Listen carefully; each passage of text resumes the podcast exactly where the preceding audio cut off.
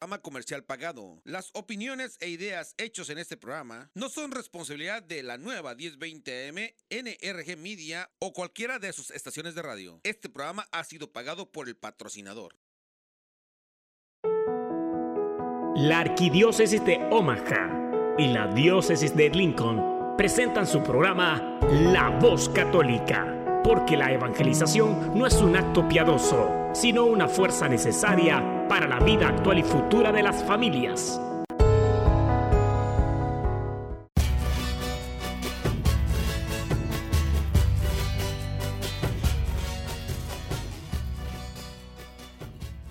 Hola, soy el arzobispo Jorge Lucas. Despónganse a escuchar la voz católica con un mensaje de fe y esperanza.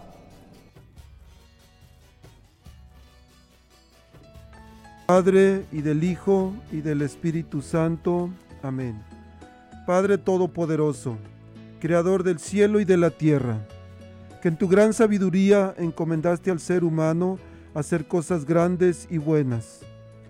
Te pedimos por los que escuchan la voz católica, que su corazón se llene de alegría al escuchar tu voz, que su mente se abra a la inspiración de tu Santo Espíritu, y que sus actos reflejen tu amor y tu misericordia.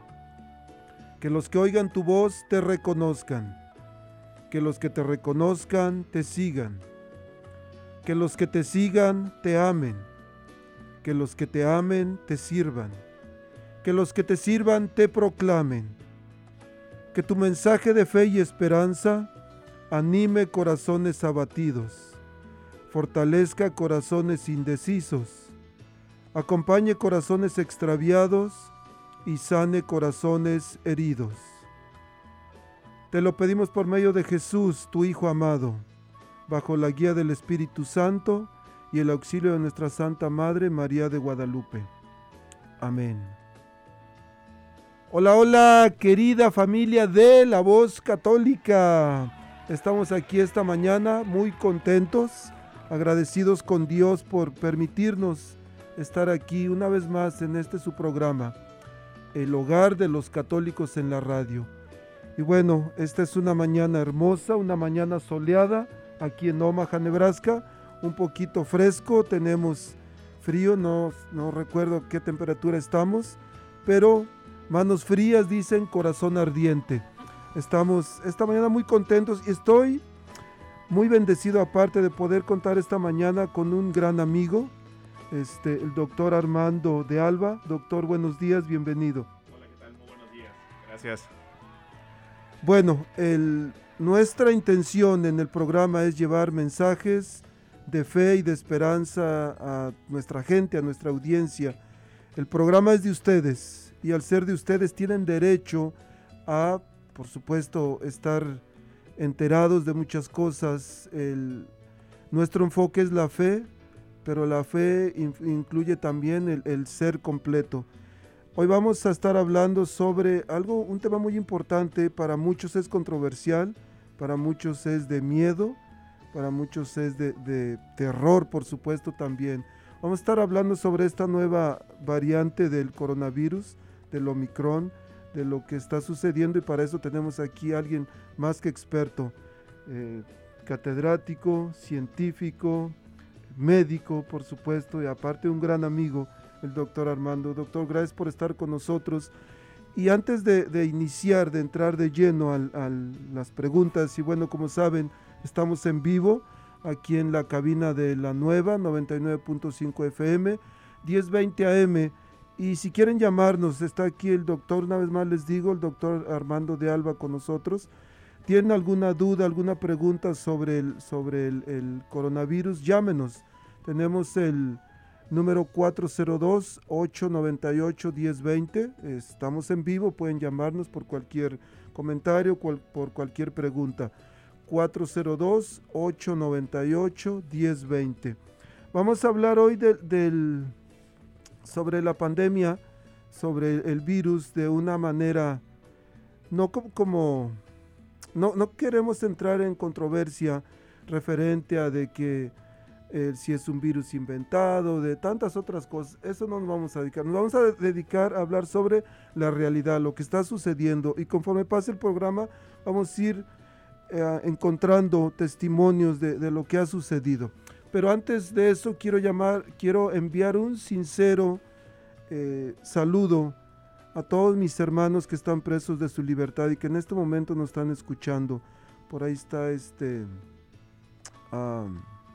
Omar Calderón, Marlon, José Luis y tantos ustedes, mis hermanos, que están presos de su libertad, algunos aquí en, en el Douglas County, otros en otros estados, en otros países, pero que nos escuchan. Queremos decirles que están en nuestras oraciones, que estamos orando por ustedes y que no importa lo que hayan hecho, Dios los sigue amando de una manera especial.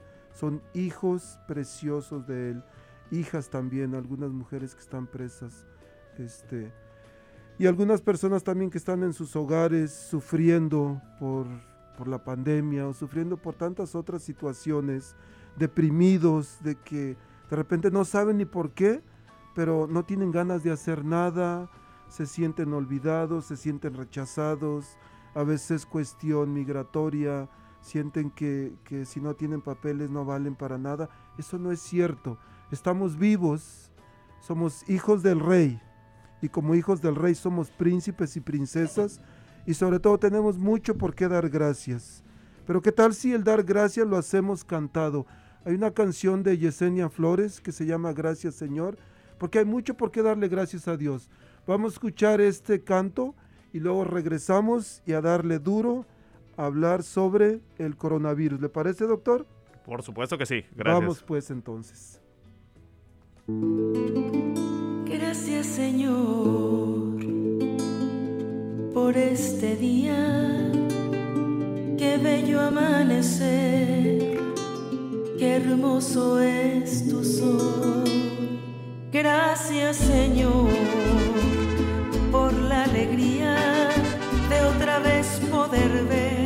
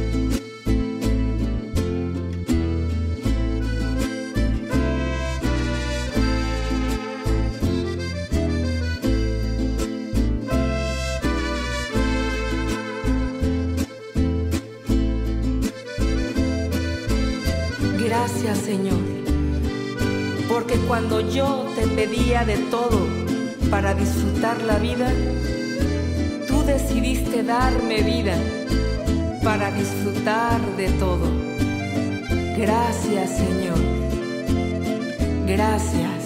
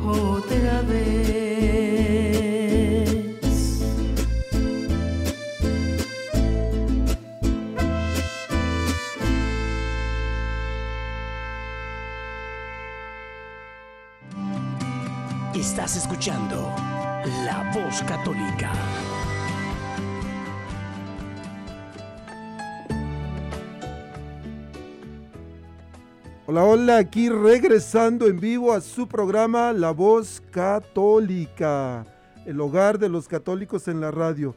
Una vez más les digo, estamos aquí en vivo en la cabina de la nueva. Número a llamar, tienen dudas, preguntas, por favor llámenos. Y si tienen quejas, pues bueno, no se quejen conmigo, quéjense con el arzobispo, porque él me pone aquí. Bueno, número a llamar 402-898-1020. 402-898-1020.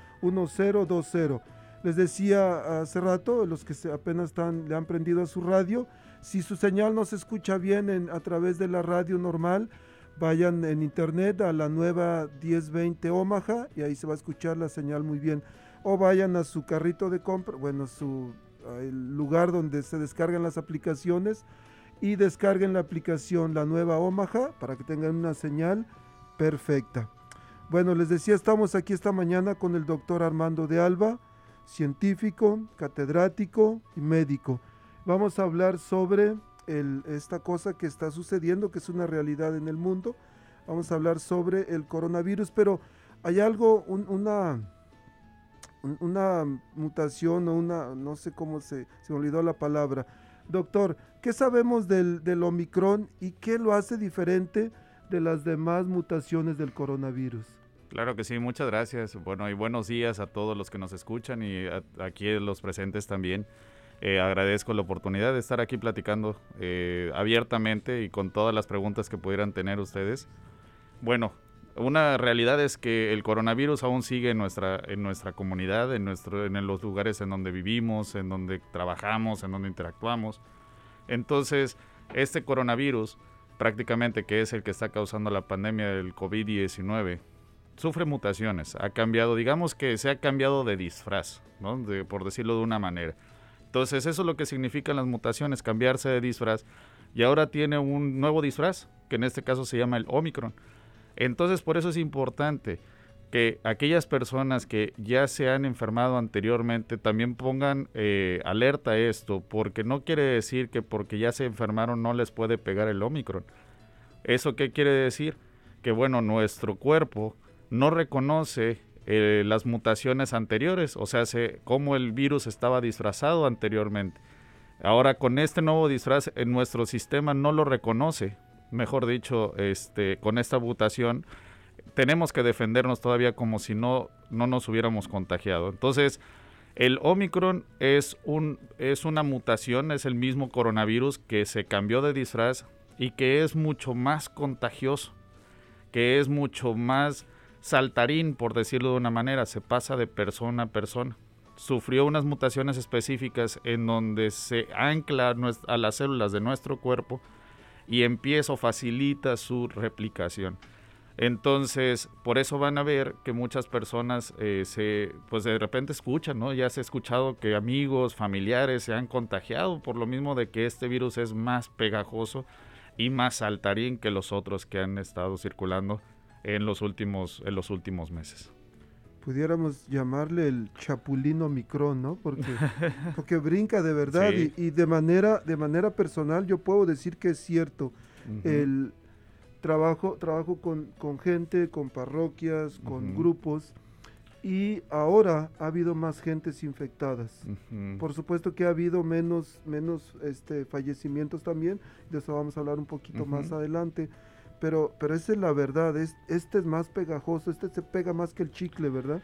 Pues por decirlo de una manera, digamos que está más pegajoso y otra cosa muy importante, también se está viendo que está afectando a los niños, que eso es bueno también compartirlo con nuestra comunidad, porque a veces dejamos de vista que hay que proteger a los niños y ellos también se nos están enfermando. Estamos llegando inclusive a cifras récord en los hospitales infantiles a nivel, no nada más nacional, sino a nivel mundial, de que niños con el virus han llegado a necesitar o necesitan de hospitalización. Entonces, una vez más, esto sí es una realidad.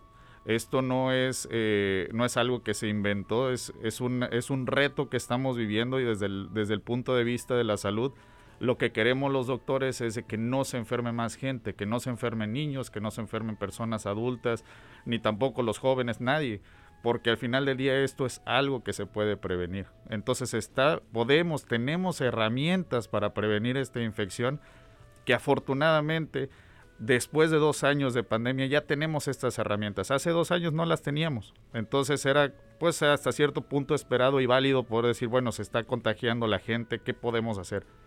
Hoy en día, dos años después de la pandemia, ya tenemos herramientas, entonces sí podemos hacer algo, nada más es cuestión de que querramos eh, hacer, usar esas herramientas y defendernos ante esta pandemia. Y ahí está el detalle de querer usar las herramientas. Doctor, vamos a, Quiero preguntarle cuáles son los síntomas, pero antes de eso quiero hacer una pausita. Dijo usted una palabra muy exacta, habla de la realidad. Y, van, algunas de las personas que nos están escuchando van a decir, bueno, es que este fue un virus inventado por el hombre, no nos vamos a meter en esas broncas porque no nos corresponde. Lo que sí es una realidad es de que el virus existe, que está haciendo mucho daño, que está matando gente, y vamos a, ver ahorita unos ejemplos, pero es una, esa es la realidad, que tenemos el virus por aquí en medio de nosotros y que tenemos que cuidarnos, que tenemos que utilizar las herramientas que usted decía. Doctor, ¿cuáles son los síntomas del Omicron y son estos diferentes a los de antes? Es excelente pregunta, pero para también aclarar con la audiencia, porque decimos de las herramientas, quiero dejar en claro qué herramientas estamos hablando, porque son las herramientas con las que usted, quien nos está escuchando, puede protegerse y proteger a su familia.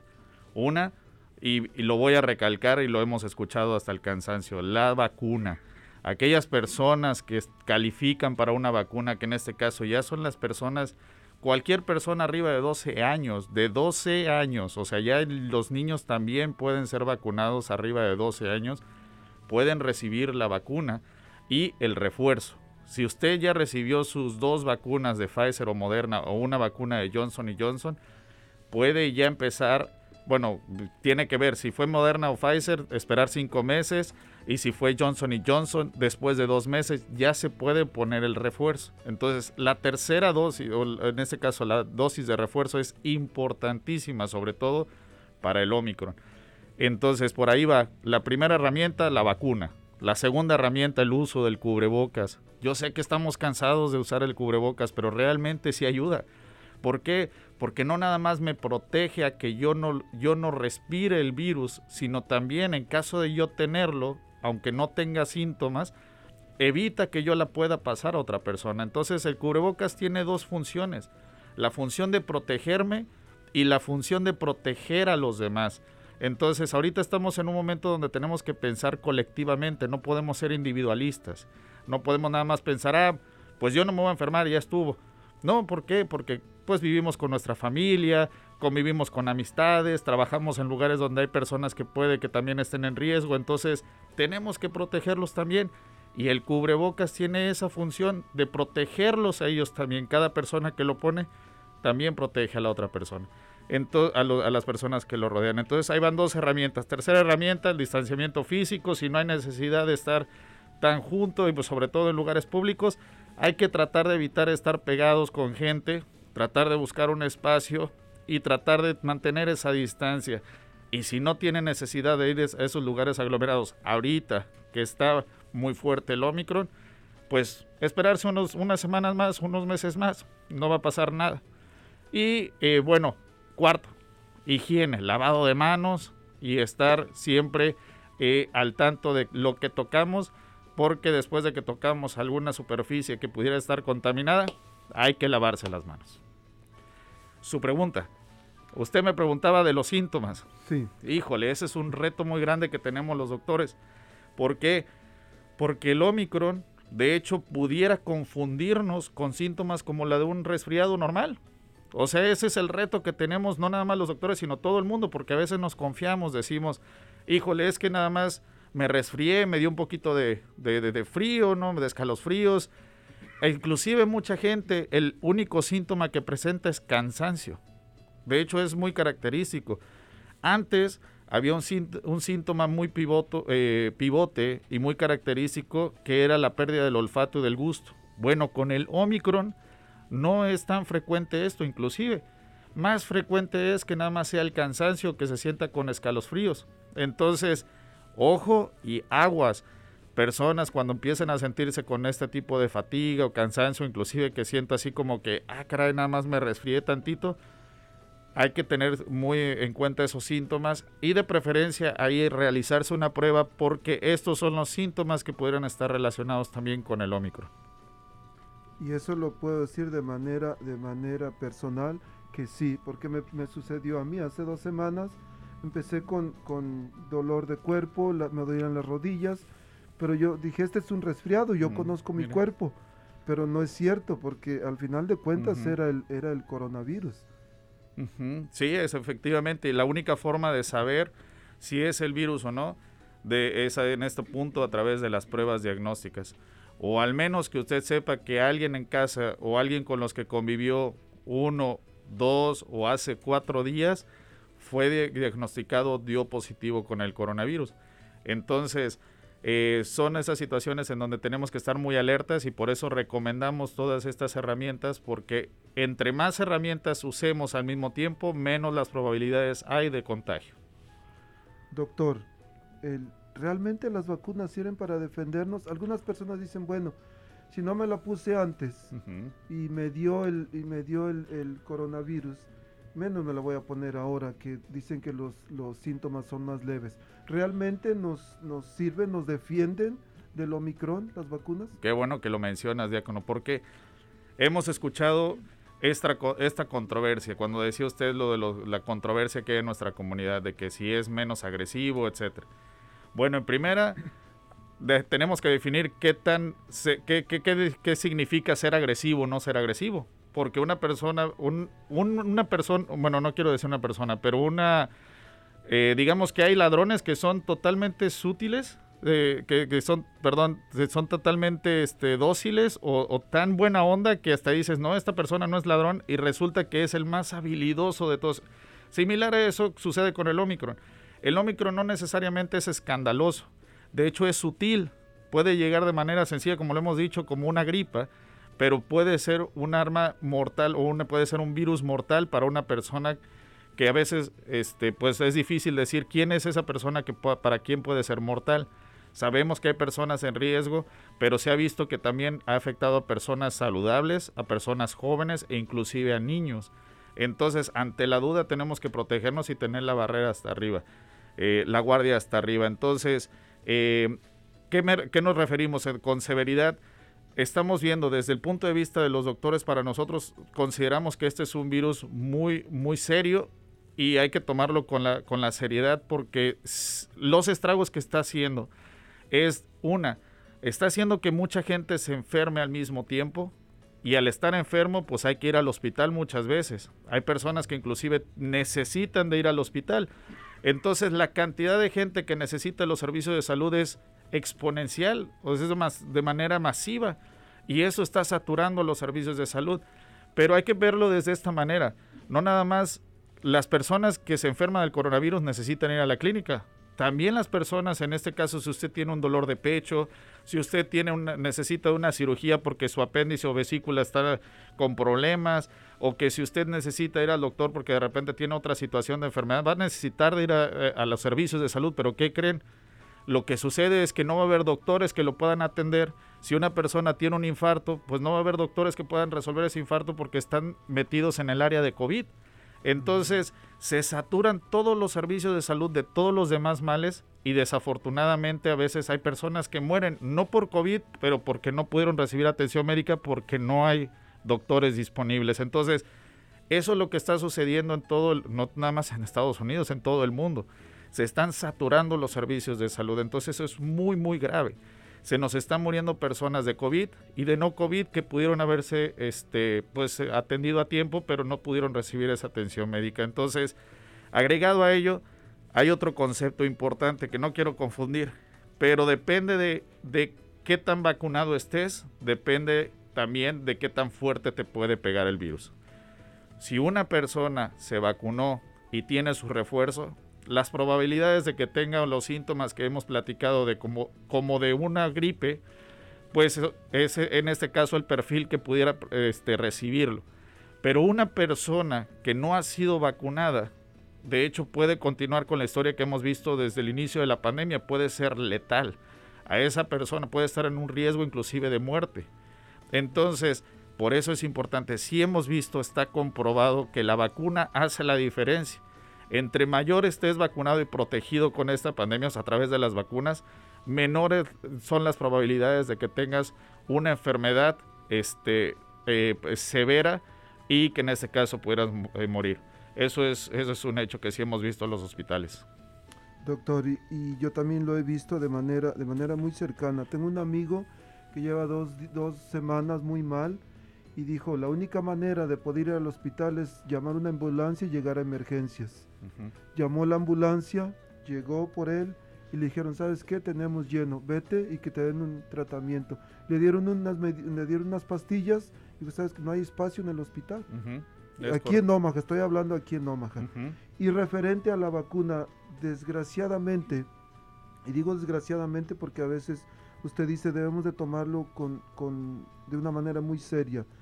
El, ayer reinicié mi ministerio como diácono uh -huh. y lo primero que hice fue hacer un, un, servicio, un wake service que le llaman un velorio. Uh -huh. Un hombre de 48 años murió, no estaba vacunado, se contagió del, del Omicron, murió. Mire. Él dejó su esposa, Desafortunadamente. dejó una niña, dejó un niño. Wow. Entonces es una realidad. Y si alguien, y yo no sé, y usted por favor me, me, nos puede explicar un poquito por qué, por qué a los hombres nos da más fuerte, por qué me ha tocado celebrar 20 funerales, 15 de hombres uh -huh. y los otros de mujeres, pero que no murieron por el virus las mujeres, pero los hombres, uh -huh. la mayoría por el virus. ¿Por qué, doctor? Por los hombres, si somos más fuertotes, decimos. Sí, bueno, definitivamente ahí es en donde tenemos que tomar en cuenta lo que son eh, los determinantes de la salud que tienen que, quiero decir, factores que envuelven a lo que está, lo que, lo que nos hace saludables o no. Bueno, nosotros los hombres tendemos a tener una postura un poquito más fuerte o más, más este de protector, ¿no? De que no, yo a mí no me va a pasar nada, ya pasé yo por muchos retos, no me va a venir a vencer un virus. Entonces nos confiamos, o sea, esa es la palabra, nos confiamos más. Hemos visto que nuestra comunidad, ¿quiénes son quienes se encargan de tomar la salud de la, de la, de la familia? Usualmente, pues es o la mamá, o la esposa, o la hermana mayor, las abuelitas, ¿no? Quienes están al pendiente de los remedios caseros, quienes están al pendiente de nuestras citas médicas, quienes están al pendiente de las medicinas que tomamos. Ellas tienen más información, tienen, están más empoderadas y hasta cierto punto también tienen más conocimiento de todo esto de la pandemia. Nosotros, pues bueno, a veces tenemos que, y no quiero caer en generalismos, pero sí tenemos a veces la mentalidad de estar concentrados más en el trabajo, de estar preocupados por traer el sustento a la casa. Entonces todo esto nos distrae a veces de cómo podemos, de cómo podemos defendernos y también nos puede distraer de qué tan serio puede llegar a ser esta situación del coronavirus. Entonces espacios como estos que ustedes nos permiten, nos, nos dan la oportunidad de poder llegar o a mandar ese mensaje a nuestros connacionales o a nuestras personas de la comunidad que en este caso se están, no están tan informadas o empapadas de, de, de, de, la situación actual que bueno, nos permiten compartirles que sí es serio y hay que tomarla en cuenta con, hay que llevarla con seriedad porque precisamente no se, al que se distrae se lo lleva, como dice el dicho que allá en nuestro país, ¿no? Camarón que se duerme se lo lleva la corriente. Uh -huh. Aquí sería el Omicron. Persona que se duerme el Omicron se aprovecha. Entonces, es otra realidad que quiero compartirle, otra perspectiva desde el punto de vista de los hospitales. Personas que están llegando con coronavirus a los hospitales y lo vemos, son personas que no se han vacunado. En su gran mayoría son personas que no se han vacunado o que dejaron incompleta su vacunación eh, contra el coronavirus. Entonces, esa es una realidad, no estamos sacándonos de la manga nada, sino tristemente estamos viendo este panorama en los hospitales y en las clínicas. Y déjame decirte, diácono, que desafortunadamente el porcentaje que vemos de nuestra comunidad hispano-latina es significativo, es alto. Entonces tenemos que alzar la voz y empoderar a nuestra gente. Y en, en esto, doctor, desafortunadamente hay mucha mala desinformación algunas uh -huh. gentes dicen, no, yo no me voy a, yo no voy a poner la vacuna porque eso es obra del demonio, es el, el 666 y me van a inyectar, no sé qué, me van a poner el chip. Ay Dios, porque escuchan tantas sí, cosas. Claro. Dicen, ¿para qué voy a poner el bozal? Porque hasta se burlan del uh -huh. cubrebocas. Dicen, yo no voy a poner esa cosa. y, y bueno, tantas cosas. ¿Para qué distanciamiento si yo no puedo estar lejos? Pero algo también que no posiblemente muchos no saben, y dice- es un precepto bíblico. Dice la Biblia en el libro del Eclesiástico número 38, respeta al médico por sus servicios, pues Dios lo eligió para este trabajo. Qué bonito. Un rey puede darnos regalos, pero Dios nos da la salud. Y dice, los conocimientos del médico lo hacen andar con la frente en alto y ser admirado por la gente importante. Dios creó las plantas medicinales y el médico inteligente sabe usarlas. Gracias. Es un precepto bíblico, entonces orgulloso de conocerlo, doctor, y orgulloso debe usted ser de su profesión. Y hemos hablado en otras veces, en, en la iglesia nos preocupamos por el cuidado de las almas. Usted en su profesión se preocupa por el cuidado de la salud de las personas. Y nosotros estamos formados por cuerpo y por alma. Entonces hacemos el, el- el- el trabajo juntos y, es algo que Dios quiere, que estemos sanos, que estemos bien. Y si Dios le da la sabiduría a los médicos y entonces nosotros no aprovechamos, estamos rechazando lo que Dios, la sabiduría que el Dios les da a ustedes. Porque decimos, no, ellos no saben, esa cosa no sirve, la vacuna no sirve, el cubrebocas no sirve. De hecho, me dijeron, cuando me dijo un amigo, cuando supo que me había infectado, dice, apuesto que te infectaste y con el cubrebocas y usando el cubrebocas. No dije nada, no me gusta entrar en controversias, cada quien, cada quien es, dueño de sus propias acciones. Y Dios, siendo un Dios bueno, misericordioso, dice Génesis 1, 26, hagamos al hombre a nuestra imagen y semejanza. Lo que quiere decir que Dios siendo bueno nos da la libertad de elegir entre, entre aceptarlo, entre rechazarlo, entre decir, ¿sabes qué? Si tú les das la sabiduría de los médicos, pero a mí no me importa. Yo lo que pienso nada más y con eso me quedo. Y ese es Dios que nos permite y nos da libertad de nosotros. Hablamos y decía usted hace rato del libre albedrío. Yo decido lo que quiero, pero pienso también en la gente que de repente, y me he encontrado con algunos, que ha fallecido un familiar y dicen, si se hubiera vacunado, pero no creíamos. Hasta que no lo viven, ya es cuando, cuando realmente sienten y ya no hay nada que hacer. Por más golpes de pecho que se dé uno, muerto el, el niño, queremos tapar el pozo, pero ya no. ¿Por qué no taparlo antes? Exacto. ¿Por qué no prevenirnos? ¿Por qué no utilizar el- el- la vacuna, el cubrebocas? Y si no queremos vacunarnos, que nadie los va a obligar, si Dios mismo no los obliga, mucho menos nadie. Aunque algunos a veces se ven obligados porque dicen, quiero viajar en avión, necesito obtener mis documentos y dicen que si no estoy vacunado no. Y me decía hace un tiempo un, un- un amigo, me decía, oiga, y este, es que voy a arreglar mis papeles, y, pero dicen que esté vacunado. Digo, pero usted no se quiere vacunar. Dice, pues no. Yo, pues tampoco que le den la green card. Ujú. Pues para qué la quiere, imagínese, lo van a tener que vacunar. Dice, pero ¿y luego? Pues luego entonces. Sí, pues la cosa. Pero fíjese, Diácono, usted dijo un, un detalle muy importante. su- eh, en el ejemplo de su amigo que le dijo, te contagiaste con todo y cubrebocas. Pero ahí la pre- el, el otro comentario de parte, de- en este caso, de quien usa el cubrebocas es, ¿y a cuántas personas protegió por usar el cubrebocas? ¿no? Porque si usted estuvo contagiado, o sea, de repente se contagió del virus, pero usted usaba el cubrebocas, usted pudo haber también salvado la vida de muchas personas, porque una vez más el mensaje viene en dos, en dos, en dos vías.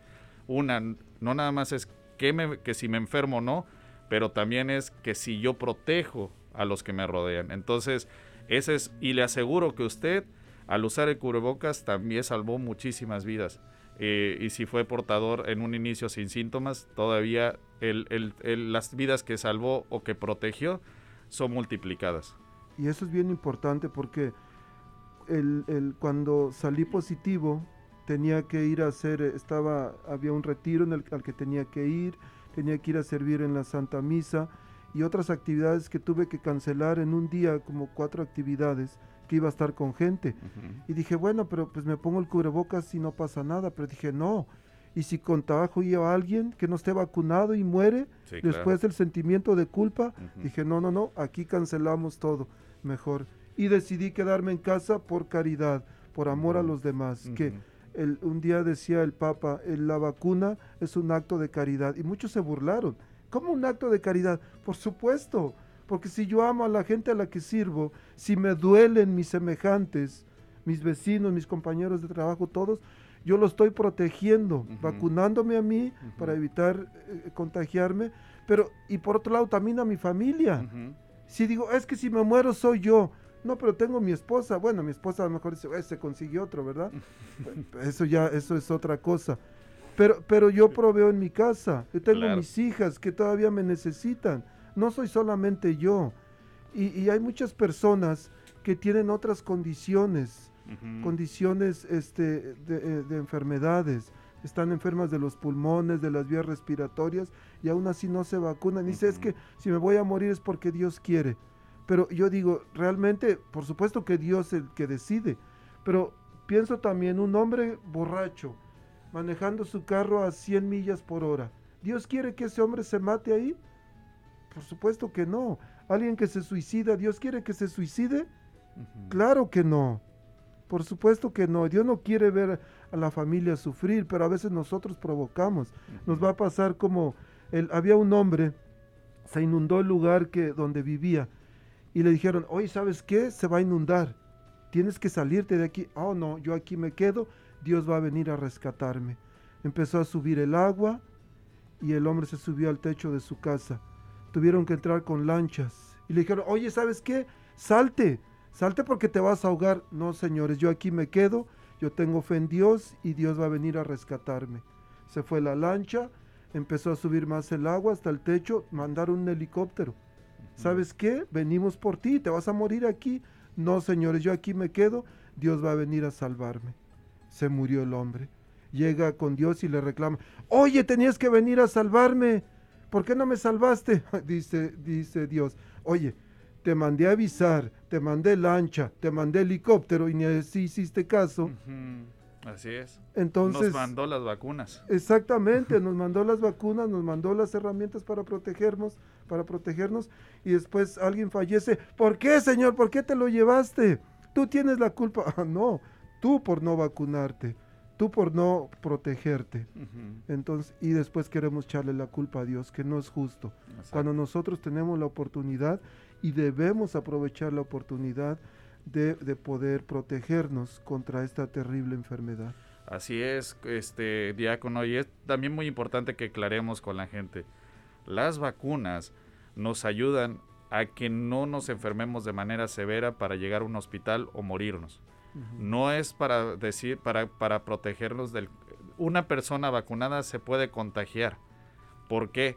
Porque las vacunas están diseñadas más que nada que evitar que se enferme de manera eh, eh, severa o que se muera. Pero no nos, no nos, la vacuna no es para que no uno no se contagie. Ojo, esto es muy importante porque dicen las personas, no es que se vacunó y le dio el coronavirus. Pues sí, pero muy probablemente esa persona que usted está viendo que se vacunó y que le dio el coronavirus está recuperándose en casa.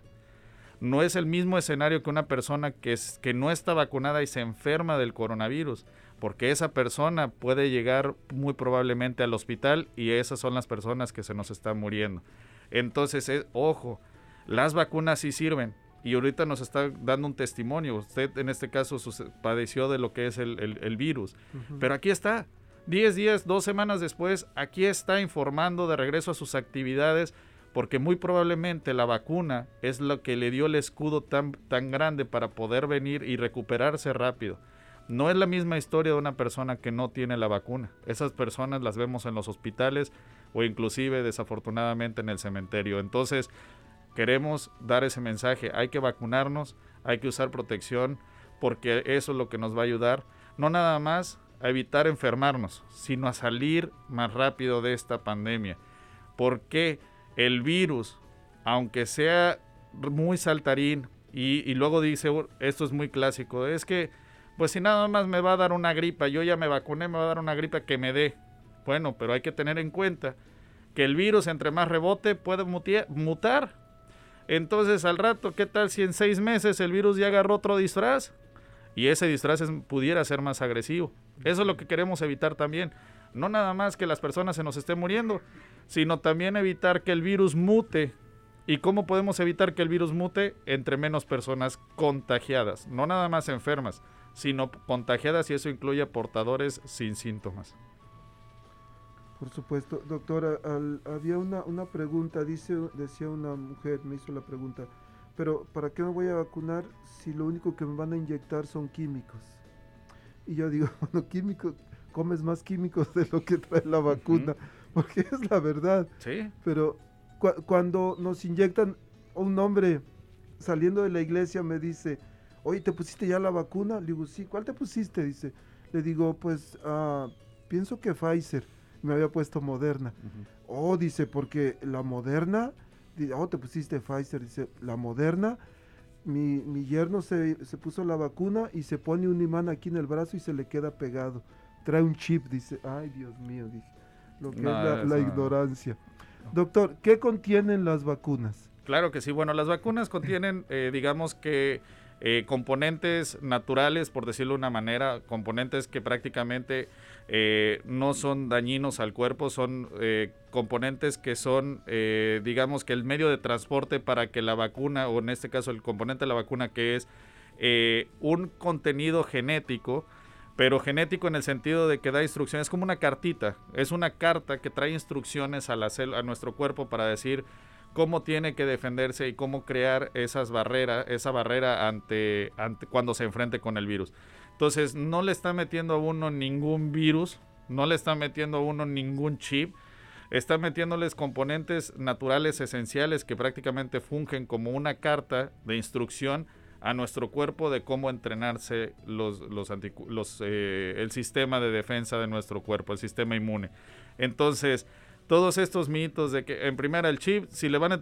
No, hay- no hay en el mundo y, lo- y eso los técnicos, de hecho una vez platicando con un amigo experto, pues que es ingeniero y técnico eh, de biotecnología, que son los que se dedican a estos microchips, le pregunté, oye, a ver, ¿hay lógica en, esta, en, esta, en este mensaje? Me dijo, no hay en el mundo un chip tan pequeño que se pueda disolver o de la partícula que pueda entrar en una vacuna. Así de sencillo. Entonces, la- la- la- el chip más pequeño que puede existir se- eh, es mucho más grande de lo que pudiera ser, en este caso, pasar a través de, de- de la vacuna y, y es imposible poder meter un chip en esa vacuna. Entonces, eh, de ahí también me- me- nos apoyamos de los expertos, aparte de que los mismos científicos, obviamente, son los que, que están creando toda esta producción. eh, hay que tomarlo desde ese punto de vista, no dejarnos llevar. Fíjate, es muy importante este diácono, porque son dos pandemias las que estamos atacando en este momento. Una, la del coronavirus, y otra, la de la desinformación. Y la desinformación está llegando más rápido que la información que desafortunadamente tenemos que llevar en realidad a nuestra gente, que es esta información basada en evidencia y esta información verídica de gente o personal de la salud, quienes estamos realmente viendo de frente a frente lo que está sucediendo con este coronavirus. Sí, esto es bien importante porque de repente por ahí salen algunos youtubers diciendo tantas barbaridades, pero que no tienen la capacidad, el conocimiento para poder dar un, un- un- para decir las cosas como deben de ser. Pero No, y hasta se disfrazan de doctores. sí, Entonces, es cierto. Es, eh, luego, luego dicen, ah, es que en el, en el WhatsApp me llegó un video de un doctor y de repente no dice ni credenciales, ni de, o sea, como cualquier persona se puede poner hasta en el Halloween, ¿cuántos no se disfrazan de doctor? Y se ven hasta formales, ¿no? Sí, sí. Bueno, entonces no hay que dejarnos llevar por todos esos mensajes de la gente que se dice ser doctores, pero realmente no son. Hay que checar que efectivamente esas personas, si usted los puede googlear, métase al Google y hay que ver el nombre del doctor. Y si es un doctor de de veras, ahí debe venir la afiliación, en qué hospital o en qué clínica está. Entonces es como que tips que podemos darle a nuestra gente también para no dejarse y mal informar por estas pseudo, estos pseudos o pseudo doctores. Sí, y luego algunos dicen, no, no, nunca voy a poner la vacuna. Pero tienen sus hijos y los vacunan. Cuando nacen los niños hay que vacunarlos, ponerles vacunas y sus refuerzos y al año y dos años y tres años y todavía. Y de esas vacunas no dice nada. Pero de esta, pero es por qué? Por la falta de información o la desinformación que nos dan, en- que nos ponen en redes sociales. Pero bueno, al final de cuentas cada quien va a responder por sus propios actos. Doctor, ¿qué pasa con los niños? ¿Cómo, cómo, qué debemos hacer con nuestros niños? Hablaba usted que mayores de 12 años deben de vacunarse ya. Algunos a veces los vacunan más pequeños. Sí, ¿Cuál es. la mejor vacuna? Que bueno, vamos a, a vamos a barajearla más tranquilo, como decimos, ¿no? Vamos a ponerlo más en claro y sobre la mesa. ¿quiénes se pueden vacunar? Entonces, eh, se pueden vacunar niños si hay vacunas entre 5 a 11 años, ya se pueden vacunar. Aún ellos no califican para el refuerzo, ¿ok? Pero no quiero, no quiero confundir aquí a la audiencia. Arriba, eh, niños arriba de 5 años ya se pueden vacunar. Niños arriba de 12 años ya pueden recibir el refuerzo o la tercera vacuna, ¿ok? Entonces, eh, esa es la recomendación. Si usted tiene un niño o niña mayor de 5 años, ya puede usted llevarla que la protejan. Entonces, ahora, si usted tiene un niño que ya se vacunó, ya recibió sus dos vacunas de Pfizer, porque es la única aprobada para los niños, pero decir tiene su niño de 12 años para arriba, entonces usted ya puede empezar a ver si pasaron 5 meses, ya puede empezar a pensar en ponerle la tercera dosis, si su niño está arriba de 12 años. Todavía esa tercera dosis no está aprobada para niños menores de, de 11 años, o sea, de 5 a 11 años todavía esa no está aprobada, apenas se va, se va a poner se va a aprobar. Pero eh, estas son, estas son las edades en donde ya pueden recibir la vacuna. Y obviamente si usted es adulto y persona de la tercera edad, por supuesto que usted ya califica para el buffet de las vacunas. Hay más de una opción. Ahora, muy importante, me dicen, oiga doc, es que pues si mi niño tiene cuatro años, pues ¿cómo lo protejo? ¿No? Bueno, sí hay forma de protegerlo. Papá, mamá, tíos o personas que viven con este niño, vacúnense ustedes, porque al vacunarse ustedes, los puede, ustedes pueden servir de escudo para su niño. ¿Cómo podemos proteger a un niño que no califica para las vacunas? Todavía protegiendo a la gente que está alrededor, incluyendo papá o mamá. Entonces, sí puede hacer la diferencia al llevar esta recomendación sí puede usted proteger la salud de sus niños, no tiene que apartarlos de esas ceremonias familiares con los núcleos familiares, por decir, esa es una recomendación que me gustaba dar en la Navidad, en el Año Nuevo. Me decían, es que doctor, ni modo que mande a mi niño allá al cuarto y pues que no venga a cenar. Pues no, no, no, no va por ahí. Al contrario, ustedes creen un ambiente, una atmósfera de su núcleo familiar sano y su niño va a poder eh, eh, interactuar de manera segura en esa atmósfera. Entonces, eh, una vez más, otro incentivo más para vacunarnos nosotros los adultos o los niños mayores para proteger a los niños menores. hay que pensar de manera colectiva y no de manera individual. Gracias, doctor. Oiga, desafortunadamente el tiempo se va volando. Pues gracias a Dios también. Gracias a Dios, ¿verdad? Doctor, una, tenemos una pregunta.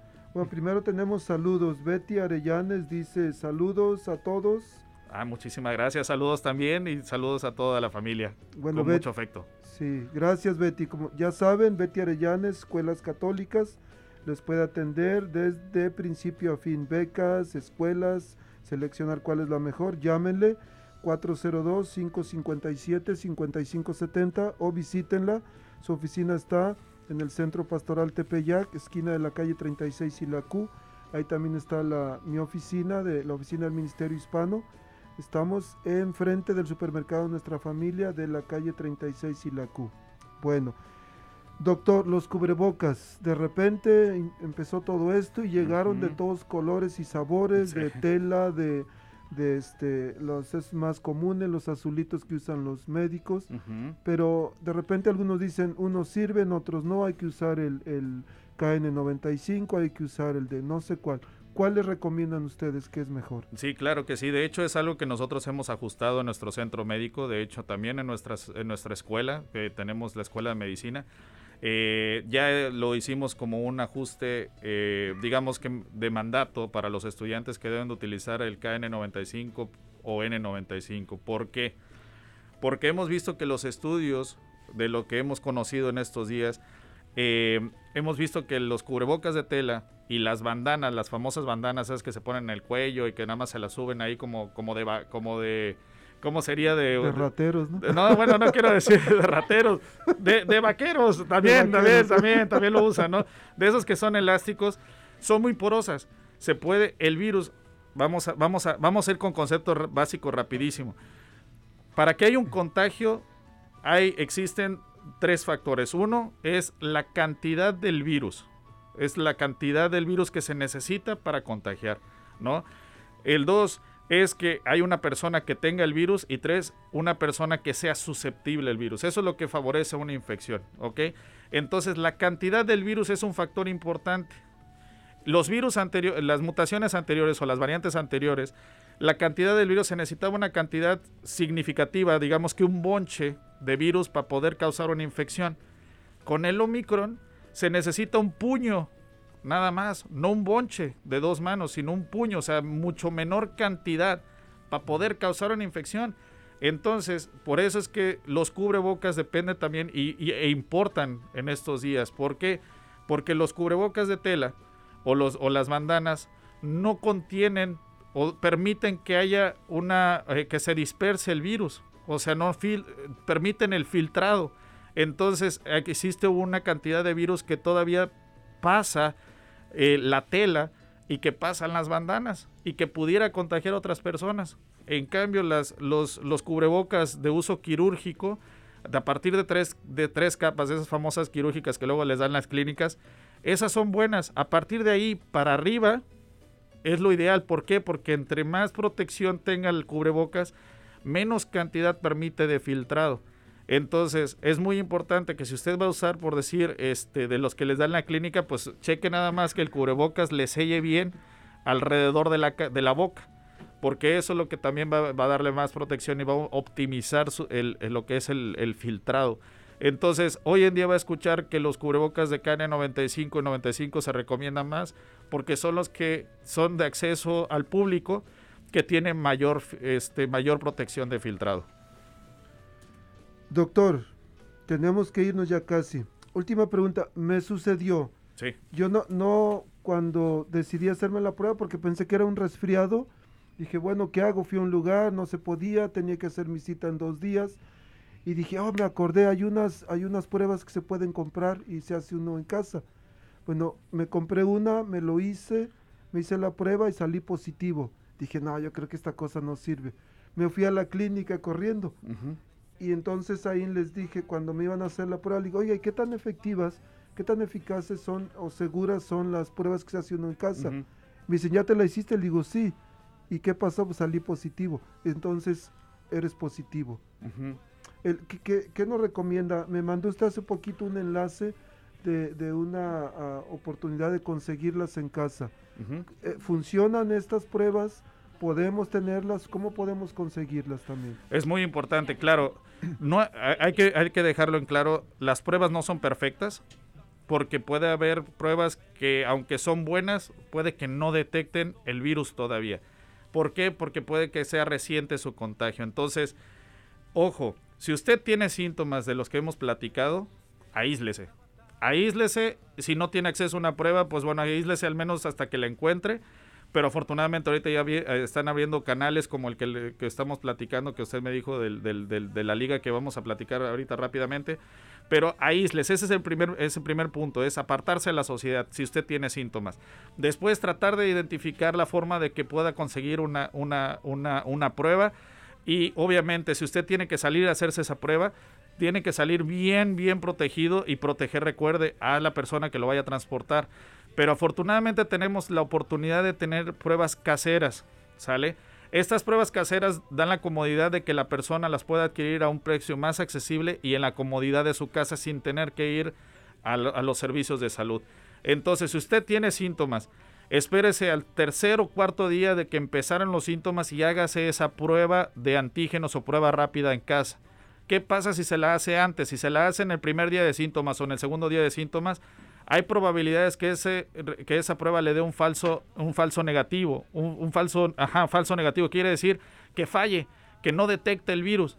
¿Sale? Entonces tenemos que de preferencia esperar cuatro días después de haber presentado síntomas. Si usted decide ir por la ruta de la prueba casera, espérese hasta el cuarto día y mientras en esos cuatro días tienes que, tiene que aislarse y hacerse la prueba, ¿ok? ¿Por qué? Porque esas pruebas de antígenos o pruebas rápidas tardan cuatro o cinco días en detectar la cantidad suficiente para poder salir positiva. De lo contrario, tenemos en, la otra mano, como decimos a veces, eh, la segunda opción es la prueba de PCR, la famosa prueba de PCR, pero esa es a través de laboratorios, a través de las clínicas o servicios de salud. A esa sí, esa sí es la, estándar, esa es lo que le llamamos en inglés el gold standard, que es la ideal esa sí te puede detectar el virus en el día 1 de síntomas. Entonces tiene sus ventajas y desventajas, pero la comodidad y para ser más realistas a nuestra realidad de la comunidad, me, incluyo también ahí, pues bueno, hay que utilizar las pruebas caseras y saberlas utilizar. Ojalá este mensaje llegue a nuestra comunidad. Si usted tiene síntomas, aíslese y hágase la prueba casera hasta el cuarto día, ¿ok? Para evitar que pueda salir por ahí un resultado que no es, que no es certero. Y bueno, pueden, pueden solicitar las pruebas de los o cuatro kits gratis que, que, está enviando el gobierno, ¿verdad? Sí, van a escuchar que el gobierno empezó a, a, a ofrecer pruebas gratis hasta, el, hasta su domicilio. Usted puede registrarse en la página de internet, no la tengo en la mano, no sé si la tengo usted, este diácono, para pasarla a la comunidad. Es gratuita, no le piden eh, información personal. Eh, pues, si usted no sabe navegar el internet, dígale a algún, algún pariente, algún amigo que le ayude y que nada más lo único que va a necesitar es poner casi casi un nombre y poner la dirección a donde quiere que le llegue la, prueba casera. Es importante hacer uso de esta prueba porque una vez más es un, una herramienta que nos puede ayudar en caso de, de, en este caso, empezar a tener síntomas o si usted tiene la incertidumbre de que si tiene el virus o no. Y eh, hay que aprovechar, son gratuitas, no va a costar nada ni por el envío. Aquellas personas que tienen acceso a la, famosa prueba de PCR, que pueden ir al hospital o al servicio, ellos lo pueden hacer en cualquier momento, en cualquier día que tengan síntomas. Pero una vez más, las pruebas caseras hay que esperar cuatro días aproximadamente para poder hacerse la prueba y tener más, cercan, más certero el, resultado de que sí tiene usted virus suficiente para contagiar. En el, la página de Facebook Centro Pastoral Tepeyac les acabo de poner el enlace donde pueden registrarse Perfecto. para que les envíen sus cuatro pruebas de, del COVID gratis. No les cobra nada y ya lo hice. En cuanto usted me envió el enlace, yo pedí las mías. Ya van a empezar a llegar muy pronto. Doctor, agradezco muchísimo su, su generosidad de acompañarnos, de informarnos, a la orden, muchas gracias. de mantenernos al tanto a nuestra comunidad. Y bueno, al final cada uno va a decidir lo que queremos hacer con nuestras vidas. Queremos protegernos a nosotros mismos, a nuestros seres queridos. Oh, no, no me importa. Bueno, it's up to you, como dice. Eso ya depende de cada uno. Le agradezco muchísimo, doctor. Muchas gracias. Gracias a usted, gracias a todo su equipo y gracias a la audiencia que nos escuchó hoy en la mañana. A protegernos que juntos vamos a salir de esta pandemia. Amén. Que Dios los bendiga y nos escuchamos la próxima semana. Hasta la vista.